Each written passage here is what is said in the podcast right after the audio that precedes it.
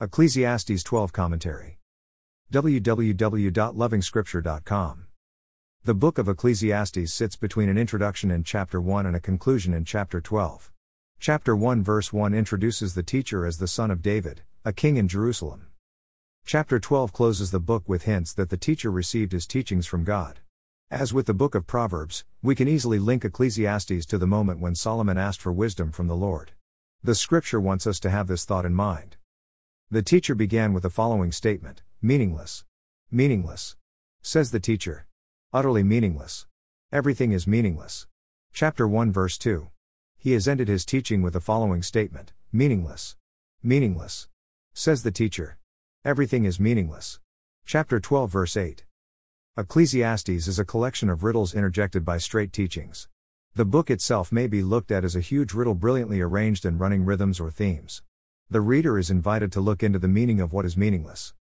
All things are wearisome. Look at the streams, for an example. They constantly flow into the sea. Monotony. Boredom. Nothing changes. Nothing new happens. Humanity is caught in a loop. Totally meaningless. That is for the material world, the physical elements of creation. Humanity can try wisdom. Maybe foolishness. It all comes to the same thing nothingness. Righteousness or wickedness, what difference does it make?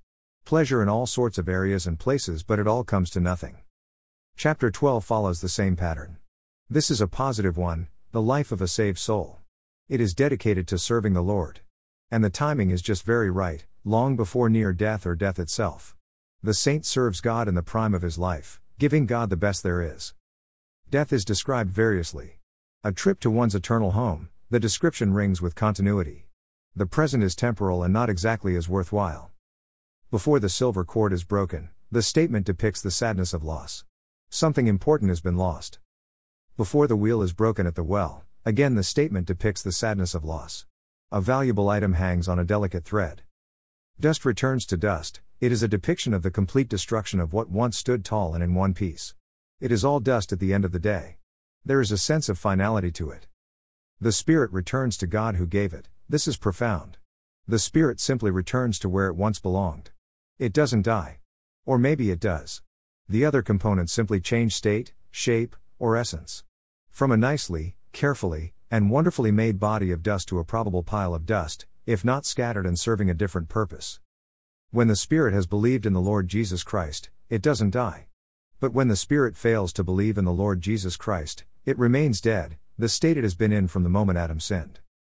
Jesus said to her, I am the resurrection and the life. The one who believes in me will live, even though they die, and whoever lives by believing in me will never die. Do you believe this? John 11 verses 25 and 26. The teacher ends his lecture on this note. He has looked forward beyond the grave. He has preached the resurrection without which all else is meaningless. We are foreigners and strangers in your sight, as were all our ancestors. Our days on earth are like a shadow, without hope. 1 Chronicles 29 verse 15. Now the author or the compiler of this volume concludes with the following key statement Now all has been heard, here is the conclusion of the matter Fear God and keep his commandments, for this is the duty of all mankind. Verse 13. And so concludes the book of Ecclesiastes. Thanks for loving God's Word. Next is the book of Songs. More resources visit http www.lovingscripture.com.